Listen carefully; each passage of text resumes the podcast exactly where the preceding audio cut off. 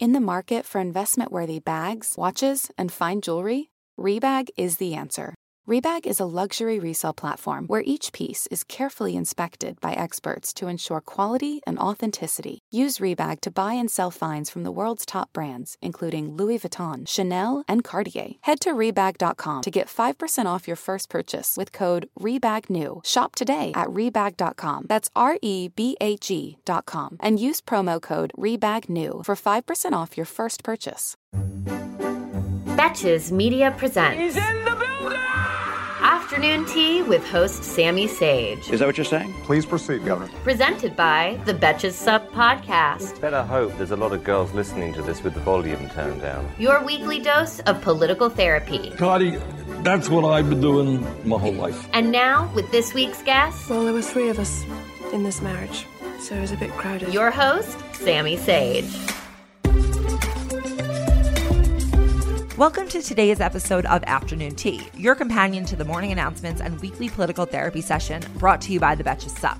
Today's guest is Molly Jong Fast, editor at large at the Daily Beast, Vogue contributor, and host of the podcast The New Abnormal. Molly is here to talk with me about what to make of the Republican Party these days, if there will ever be accountability for Donald Trump, and what it was like to be a participant in a vaccine trial.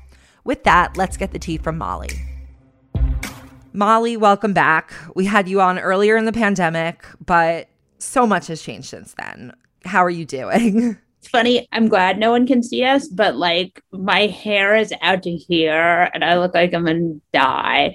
So yeah, I'm good. You know, the thing is, and I wrote this piece for Vogue this weekend about this, like I have had this very privileged pandemic experience, right? Like I haven't, you know, there are all these people who have like had to work and deliver food and work in restaurants and drive taxis when it hasn't been safe, right? So I've had this very privileged experience of being able to like stay home and not go anywhere and stay safe largely. And so, in that sense, it's been fine. And like, as you and I both know, there are like lines around the block for food banks and soup kitchens, and like American society is crumbling. So, my experience has been very, very lucky. And so, I don't want to complain, but in the same sense, it's been very weird.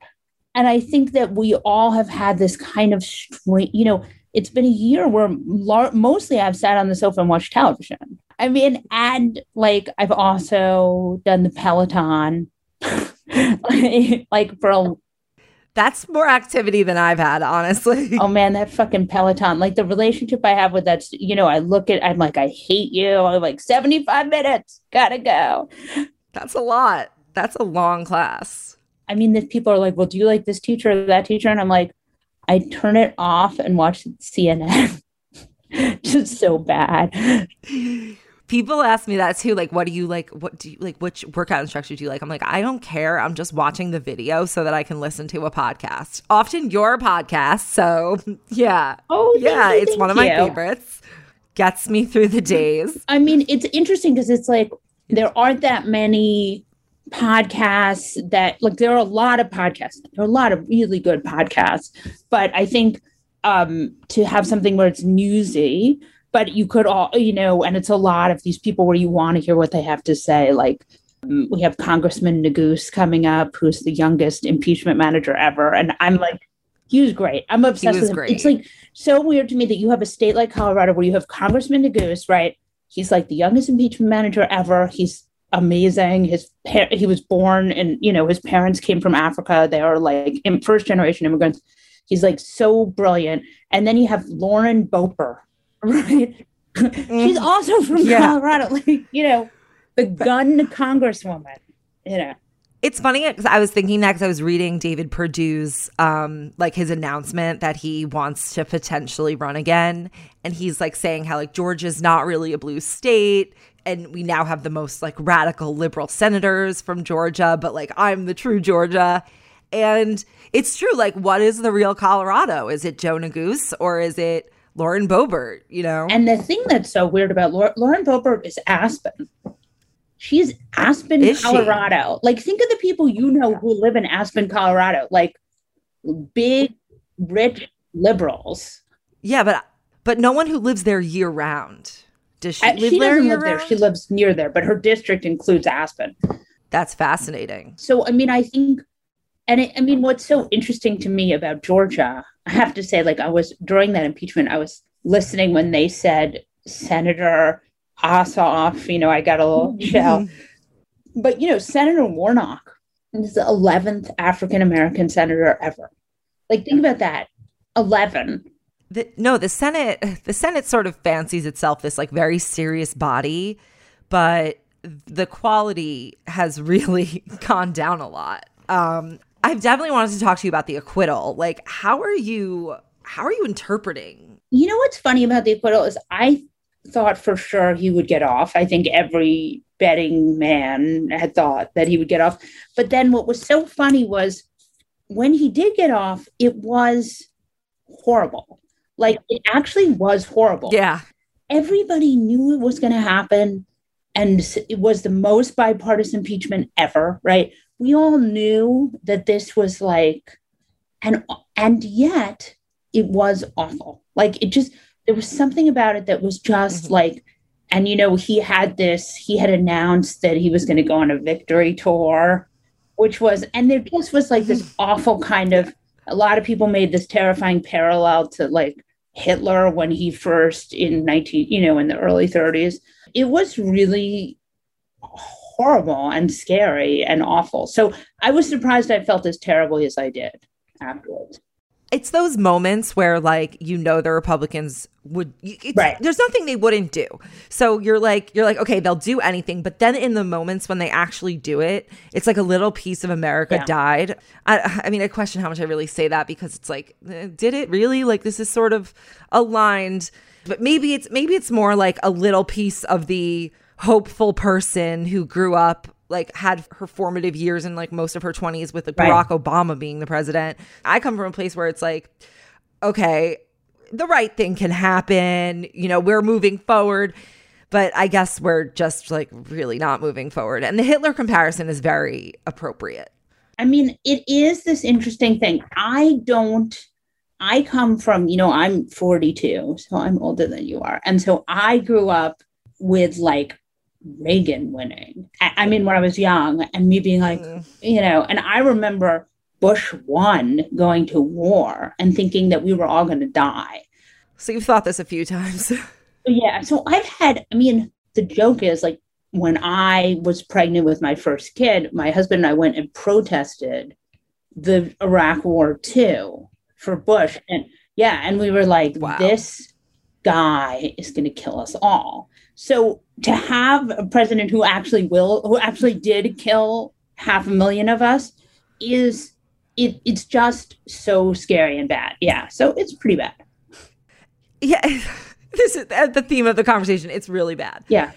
Okay. I have to ask, why do you think that the senators ultimately voted to acquit? Like, does it like why does Mitch McConnell not want to sideline Trump? I think what has happened here. So, and remember, a yeah. bunch did, right? Ben Sasse and a bunch of people who I didn't who I didn't think would do the right thing did the right thing. So in some ways, I was um, happy about that. Like that felt like a win because it, it's like a sign that bipartisanship. It's not bipartisanship, but it's a sign that some people in the Senate will actually do the right thing in my mind, I think what happened was that there were the way the Republican Party is set up, there's no reward for doing the right thing, right? And a lot of these people didn't want primary right. challengers. A lot of these people didn't, you know, it's this weird phenomenon where the Republican Party has really become anti democracy. Yeah. You know, they don't think of democracy as like the end game. They're a small party. They're trying to keep control. They know the demographics are shifting and they know i mean remember the number there was some statistic like the amount of senators who voted to impeach represented 20 yeah yeah exactly. So like the blue states have more people in them and there are more blue states. But because the way the republicans have figured out how to game the system we democrats are in a disadvantage. So he wanted to have it both ways. He gave that speech that was like I because he wants the corporate money, right? All this corporate money went away when the insurrection happened because corporations don't like. It turns out capitalism yeah, is not like a luck. So that's good news. I mean, as much as any of this is good news, because there is no good news, not to be depressive or anything, but capitalism doesn't like a coup. And so, you know, it's just a whole thing. So I would say he tried, he gave that speech that was like, we don't like coups. But before that happened, he voted because he didn't want, I mean, he, look, he just got reelected. I don't think he's running again. He's quite old. He's very rich. He doesn't have, you know, a long political career ahead of him. But I do think that he wants to try to keep his caucus together, right? Power is the thing for this guy. And 2022 is going to be a year with a lot of a lot of drama and you know a, a map that looks very bad for Republicans. So I would say that I think he wanted to try and keep his caucus together. So he voted with Trump because he needs Trump for those primaries, right? Like, and there are seats. I mean, there are seats, you know, Alabama. I mean, these places, people are retiring, and he's going to need Trump. Alabama, he's not so worried about, but like in Ohio or Pennsylvania or, and it's a bad map for Republicans. He would like to get it back. I don't think he wants to end his career in the Senate as minority leader. And so I think it was like the most creative thing he could do, which was appeal to the corporations, get the money back, but in the same sense, not alienate the Trumpers. Yeah, you're right. It almost would make no sense that he would do anything else when you sort of think about it. Hey, American Fever Dream listeners, I'm here to tell you that there is no reason to panic the next time you're searching for the perfect gift because now you can use gift mode on Etsy. Gift mode on Etsy is here to take the stress out of gifting so you can find the perfect item for anyone for any occasion. And it's easy. You just tap or click gift mode in your Etsy app or Etsy.com, and then answer a few questions about who you're shopping for and what they like. And gift mode instantly gives you a curated gift idea list based on hundreds of personas. Now it is simple to find gifts made by independent sellers for all the people in your life. So whether you need a Mother's Day gift for the quilter or a birthday present for the vintage hunter, there is something for everyone on Etsy. Some of my favorite things to do are go to Etsy gift mode and then search absurd things like what kind of gifts do you have with Walter Cronkite on them? What kind of gifts do you have for dachshund owners? There's jewelry, ceramic, toys, board games, all kinds of fun stuff. A gifting moment is always right around the corner, whether it's a birthday, an anniversary, a holiday, or even just a day to say thank you. Gift mode on Etsy has you covered. Need to find the perfect gift? Don't panic. Try gift mode on Etsy now. How strange do you think it is that Trump is still casting this sort of control over the party, even when he's not on Twitter, he's not on Facebook as of now? Like, how is he maintaining control? Like, he, like those press releases, who cares? Is it just that he's gonna like build a Parler, a Fox News audience? But I think the thing though, Trump that's been really interesting is just how cowardly Republicans have been. Like this whole time, right? You would ask them and they'd be like, I haven't seen the tweet, except for the ones who were like, I love Trump. And if I have to kill, you know, a woman to prove it, I'll happily, you know. So I do I do think that Yeah. largely these Republicans are pretty cowardly and they don't want to stand up to him. I think also some of it is Trump has galvanized the Republican base in a way that no other Republican candidate has, right? It's not like, I mean, Mitt Romney happens to be a much better human. That's without, Right. I don't think that's a controversial statement in any way. But yeah, but unfortunately for the world, Mitt Romney does not have a hold on people the way Trump does.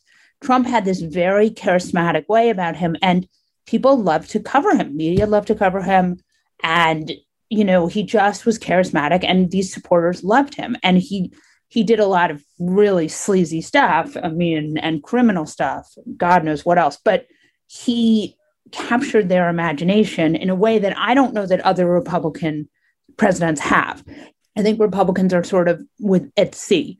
I also think there's a sense in which party never really has a leader until it has a nominee. So, like, if you looked Right. back two years ago, would you say who would you say is the head of the Democratic Party? Right? It wasn't Hillary. I mean, maybe, but Obama really wasn't around, right? It's like kind of a Bernie Hillary two headed monster. Well, they're just like maybe it's Nancy because she's the high was the highest level elected Democrat. I mean, it's just like a party doesn't really have a leader until it does. So that's why I would say this Trump thing, it's like, yes, he's the leader, but he's also, I mean, I think about this a lot because people are like, well, he's still the head of the party. And I'm like, yes and no. Like his power is definitely diminished. The fact that seven Republican senators voted against him is a real sign that it's diminished. The fact that Mitch McConnell was like, look, court of law, if you want to use this, good luck to you. So I would say I don't think it's really diminished quite the same way. Right. I mean, I did see a poll this morning that was like, it was ranking basically all the Republicans, and he got like 53%. And the next highest person was like Mike Pence, who got like 12%, something really embarrassing. I mean, like, how how can the Republicans feel safe when this man literally tried to kill a member of their own party? And why do they think that it won't be them? That is the strange truth of Trumpism, right? Is that nobody ever thinks it'll be them until it is, right? Which makes me feel like the hold he has over the party is really more of like a cult esque hold than it is. And you said it's like it's a small party. So the core of the Republican Party is like that small yeah. cult.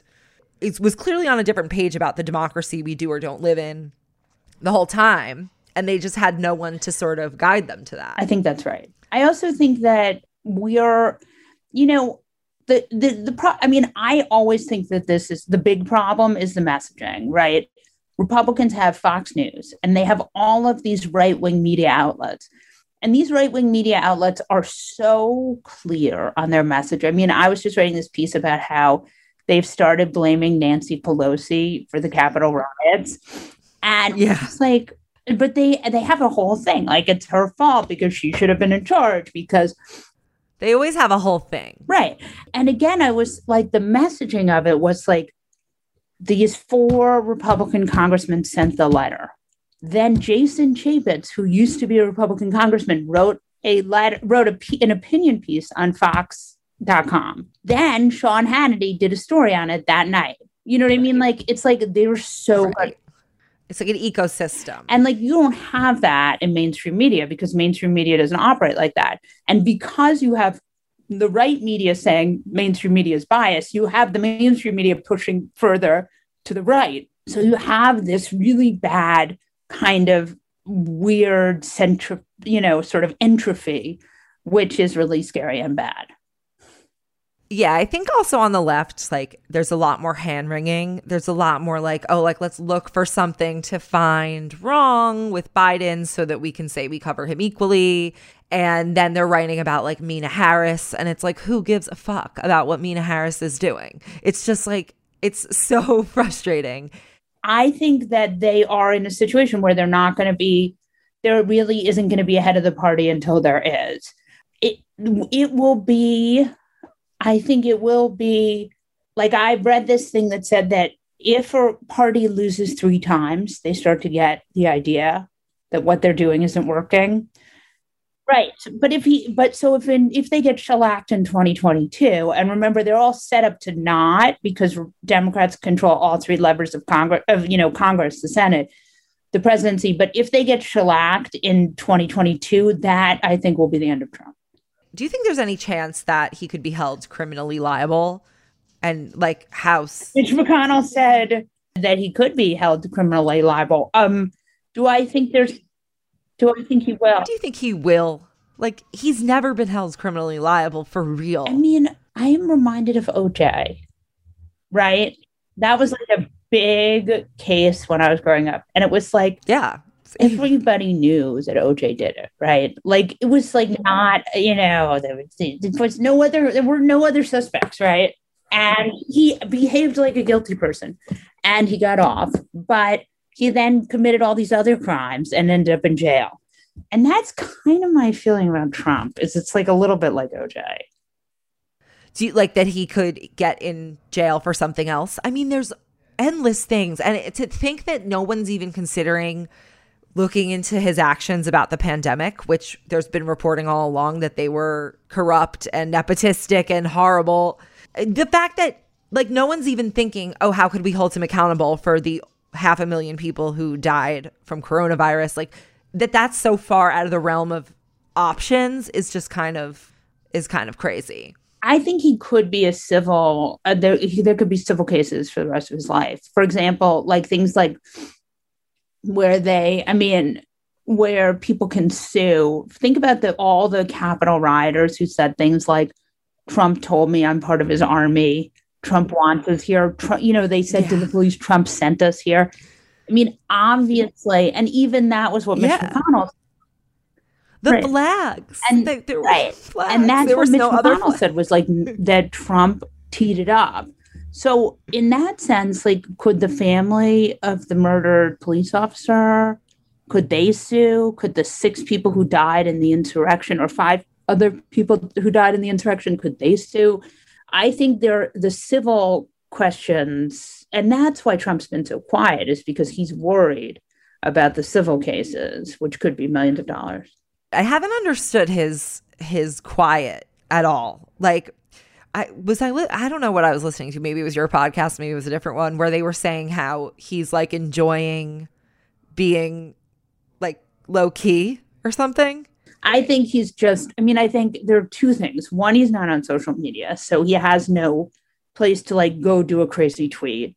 But the other thing is I think he's really genuinely worried about these civil cases because remember Trump doesn't have, you know, he's raised money, but there's that money can only be used for certain things. It can't be. And this, um, these lawyers for the impeachment were quite expensive, and he couldn't use the White House counsel, which he had used last time. So it, you know, he ended up. I think. Right. I think he's concerned about his financial situation. okay, one can hope. If he can only get these right. kind of like clowns for the impeachment, how is he going to get any lawyer? I think what's going to happen is that he is, yeah, how is he going to get any lawyer? This is a good question. I think probably he's going to be able to sort of find the people that are you know available to him like that you know in the end even though he didn't have such great lawyers he won right it makes me mad that those lawyers technically get to count this as a win the lawyers were really bad and they were like hilariously bad. The problem with the lawyers is that they were um they were kind of it didn't matter, right? Because the deck the deck was so stacked, and you had jurors like Ted Cruz going in and meeting with the defense team. So I don't, you know, and Ron Johnson trying to like kill Mitt, you know, screaming at Mitt Romney because Mitt Romney wanted witnesses. I mean, like imagine a trial like this. It's like a satire. So I do think that it didn't, yeah, it didn't matter. But yeah, he's going to have shitty lawyers. But you know, I don't know. I, yeah, I mean, he'll he won't pay them. Today's episode of American Fever Dream is brought to you by Nuuly. Have you ever felt that fast fashion ick, but can't always afford the super high end stuff? I have a solution for you. It's Nuuly. Nuuly has everything you need to bring your closet up to speed for the season without breaking the bank. Free your closet of impulse purchases and skip the buyer's remorse by renting instead. Nuuly is a subscription rental service, and for just $98 a month, you get your choice of any six styles. They also have inclusive sizing up to 5X, as well as petite and maternity.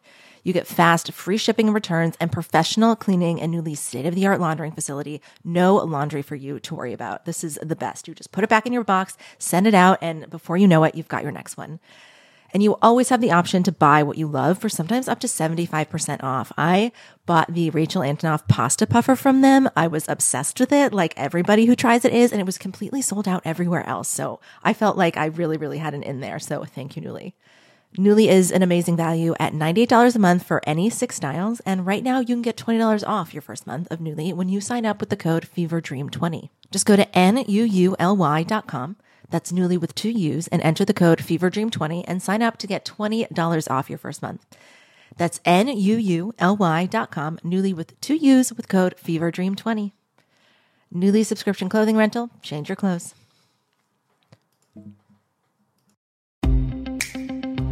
Okay, the last thing I want to talk about before we move on to our final segment, the four questions, I want to talk about your experience in the vaccine trial because that is a pretty crazy experience. Can you just tell us about it? So I am like a very cowardly person. One of my great, I have like a terrible anxiety disorder and I'm extremely cowardly. Like, You know, I mean, I had my children, but like I barely did that because I was like, hospitals, blood, I don't want to die. I'm the same way. So the fact that you could have three kids is pretty um and my little twins who are not that little were made in a lab in New Jersey because we had this Jewish genetic disease. So oh. like they gave me this bag of needles when I started the IVF and I looked at it and I was like, I'm gonna pass it. Like I looked at this bag of needles and I was like, oh die. But you did it. I did it. So and I gave yeah. myself some of the shots. But but so I've been very cowardly, but I grew, but because I had lived in the city in March and April of 2020, I've been pretty convinced I was going to die of COVID. And yeah. I had had, you know, everybody I knew, I had known a lot of people who had it. I had known a lot of people whose dads had died of it, like a lot, like shockingly high. And I had known people where, like, just, ter- I mean, terrible, terrible stories.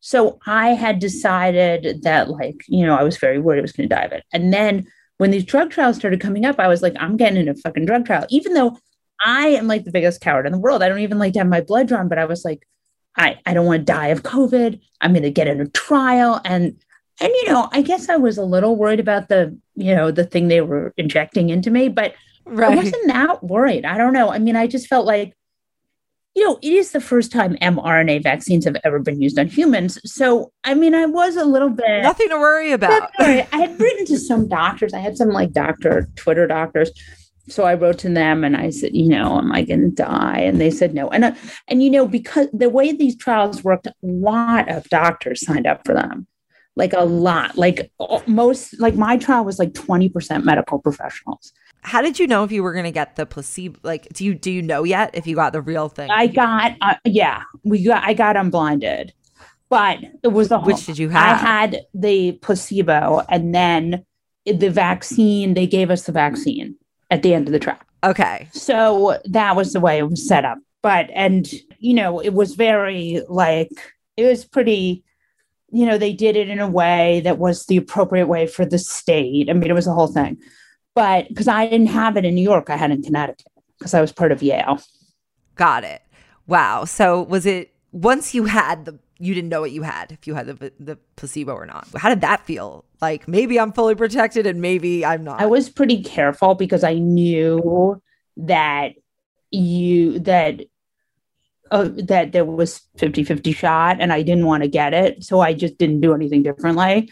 And then and I've been pretty careful this whole time. And then and you know and something for people who are listening to this is like you don't you're not protected after your first shot right? Mm-hmm. You're not. You're still, the way it works is, and I feel like they're not talking about this enough, is that with Pfizer and Moderna, you have your first shot, you have nothing. So, like the people in the Capitol riots who got, you have nothing for the first few days. So, like the people in the, or maybe you have 20%, but it's not. So, like, so like AOC who got it that day. Right. Like, for example, there were a bunch of people at the Capitol riots who got sick with COVID, like right. Representative yeah. Jayapal and it was because they had had the shot the day before. So you need, it's like two weeks to get to 50 to 70% from the first shot. And then it's two weeks from the second shot to get to 94%. So you really, there are a lot of people now you see who are getting it after the first shot because they think they have more immunity than they do. So it really is important that we, when we talk about these vaccines, that we talk about that this is really a long game and that we have to be really careful. It, it really is, you know, it's like 60 days after the, the first shot. Right. I feel like one of the I feel like one of the biggest things that was botched this whole pandemic is just the messaging. Oh yeah. From like the maybe you should wear a mask, maybe you shouldn't. And now there's a that messaging about like people don't really know that they think they're fine after one shot.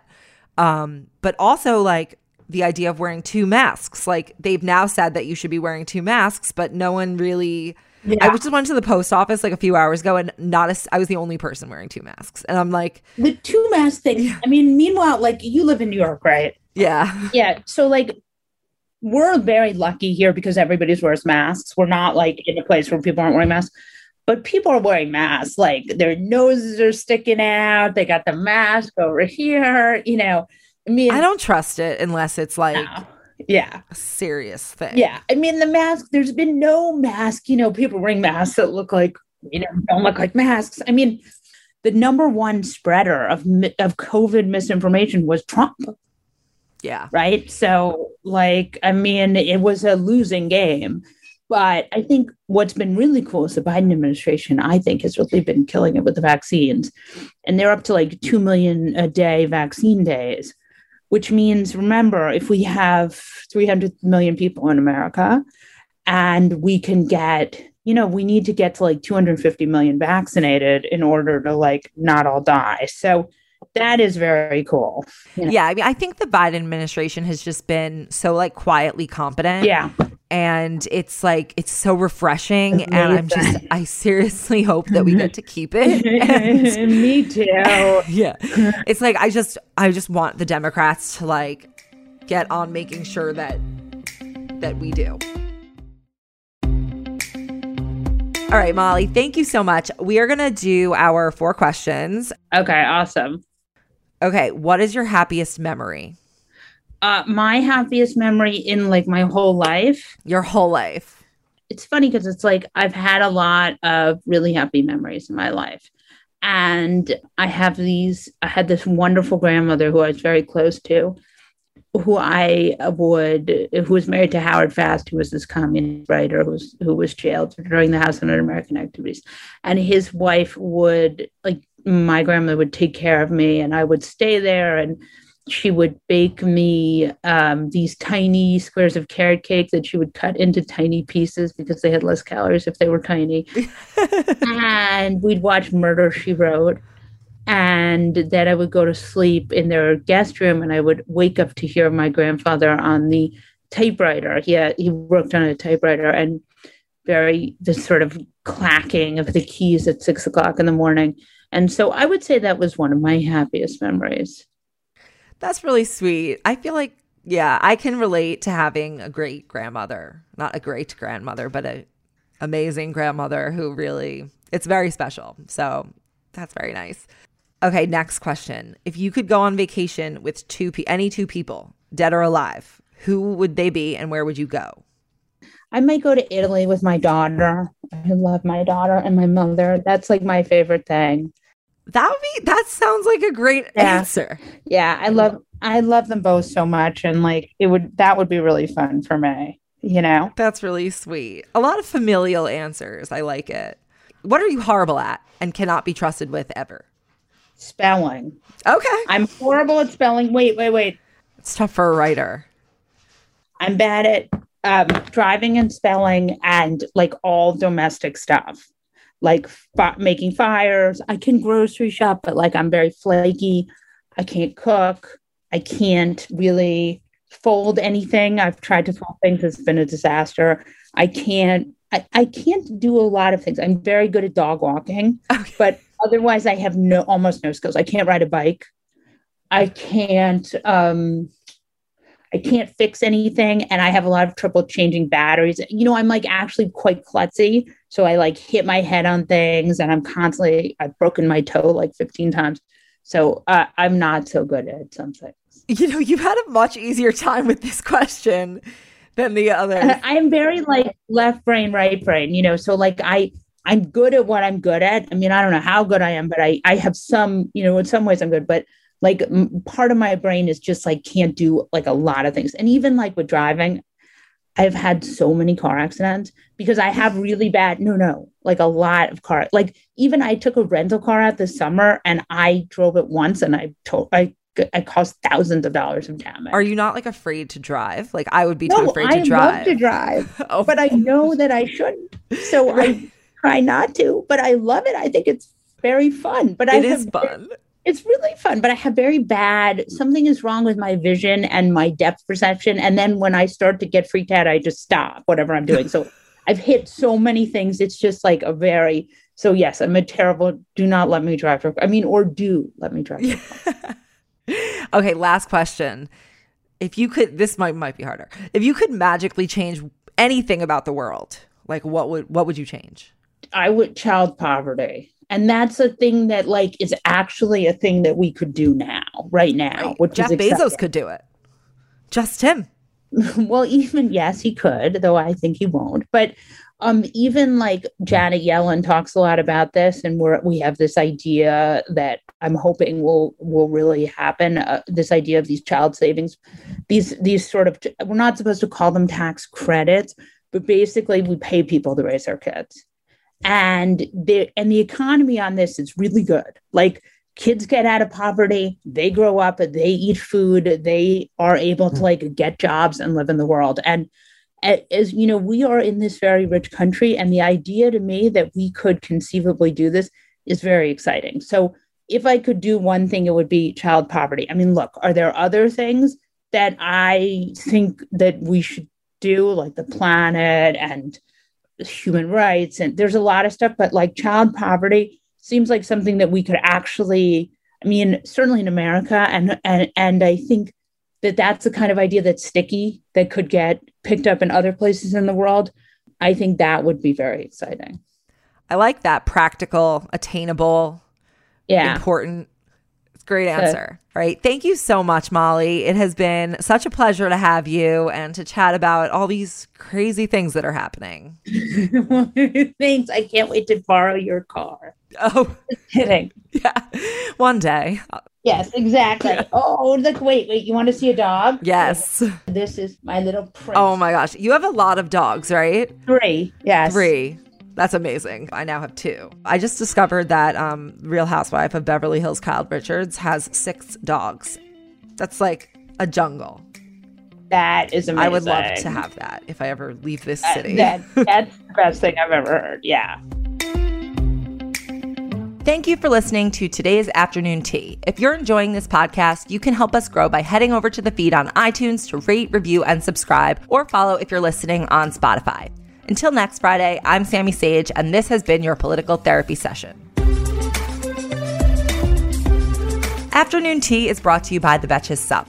Our producers are Sean Kilby, Jorge Morales, Stacey Wong, and Nicole Pellegrino. Social media by Amanda Duberman, artwork by Brittany Levine. Our editor is Stacey Wong. Be sure to follow morning announcements on Spotify or subscribe on Apple Podcasts so you never miss a morning news update.